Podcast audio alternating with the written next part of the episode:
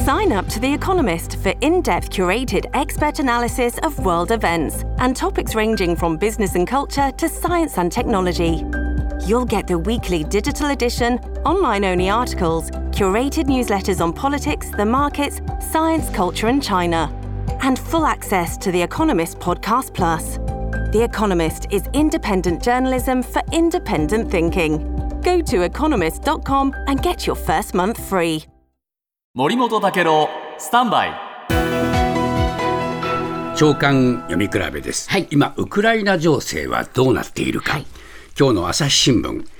ウクライナがこれははっきりと関与は否定も肯定もしていませんがドローンでモスクワを相変わらず脅かしています、9日ロシア国防省はモスクワ郊外で2機を撃墜したと、こういうふうに言っています、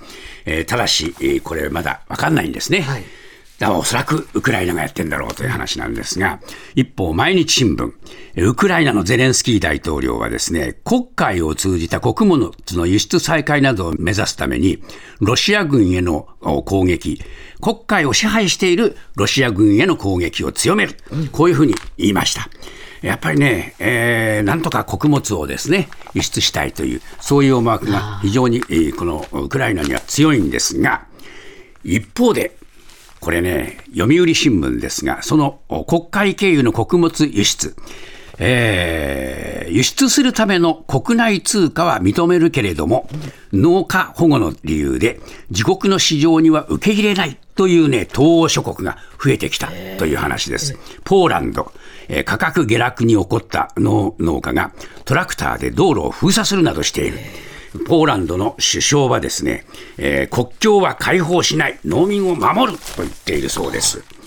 さらに産経新聞、アメリカ、ロシアに対して反抗作戦を進めるウクライナへの支援に関するアメリカの世論調査で、議会は追加支援を認めるべきではないという回答が 55% に上った、もうウクライナ追加支援は反対という声が、ね、強くなってきた。特に共和党の賛成者に多いと。で、もう十分だろうという声が出ている。ウクライナをめぐる情勢はウクライナにとって厳しいものになってきました。ねえねえ、モトブルって知ってる？モトブル？そうそう、モトブル。モ